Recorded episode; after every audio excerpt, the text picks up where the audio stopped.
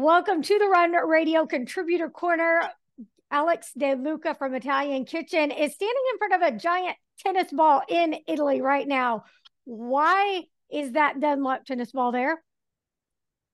Well, Torino has been picked two years ago. This is the third year in which the ATP finals are played in my hometown.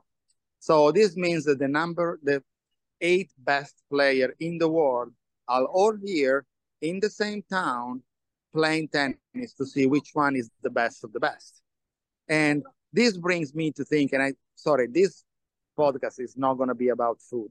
It's going to be about how tourism can really change the world.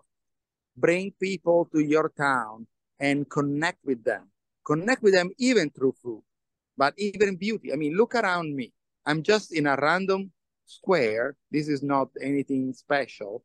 And everything around me is at least from the uh, 1600s. And when you have something that important coming to your town and you walk the same street that Djokovic walks, because I mean, when they are done playing, they go to eat at a restaurant. In front of me, this restaurant behind me, Victoria, is yeah. Jannik Sinner was here with us eating the other night. I believe that food has to be the greatest connection with people. If people start embracing flavor and start embracing whatever people cook, coming from another country, coming from another region, coming from anywhere else, it will be impressive. If you start tasting the flavor that they like, the flavor that they bring to you, you cannot have any kind of doubt that those people have something to say, those people have something to bring.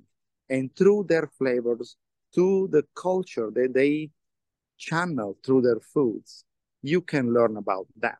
That is the first step, in my opinion, to assimilate any kind of other culture, to understand them and make them a part of you like they will make your culture a part of that.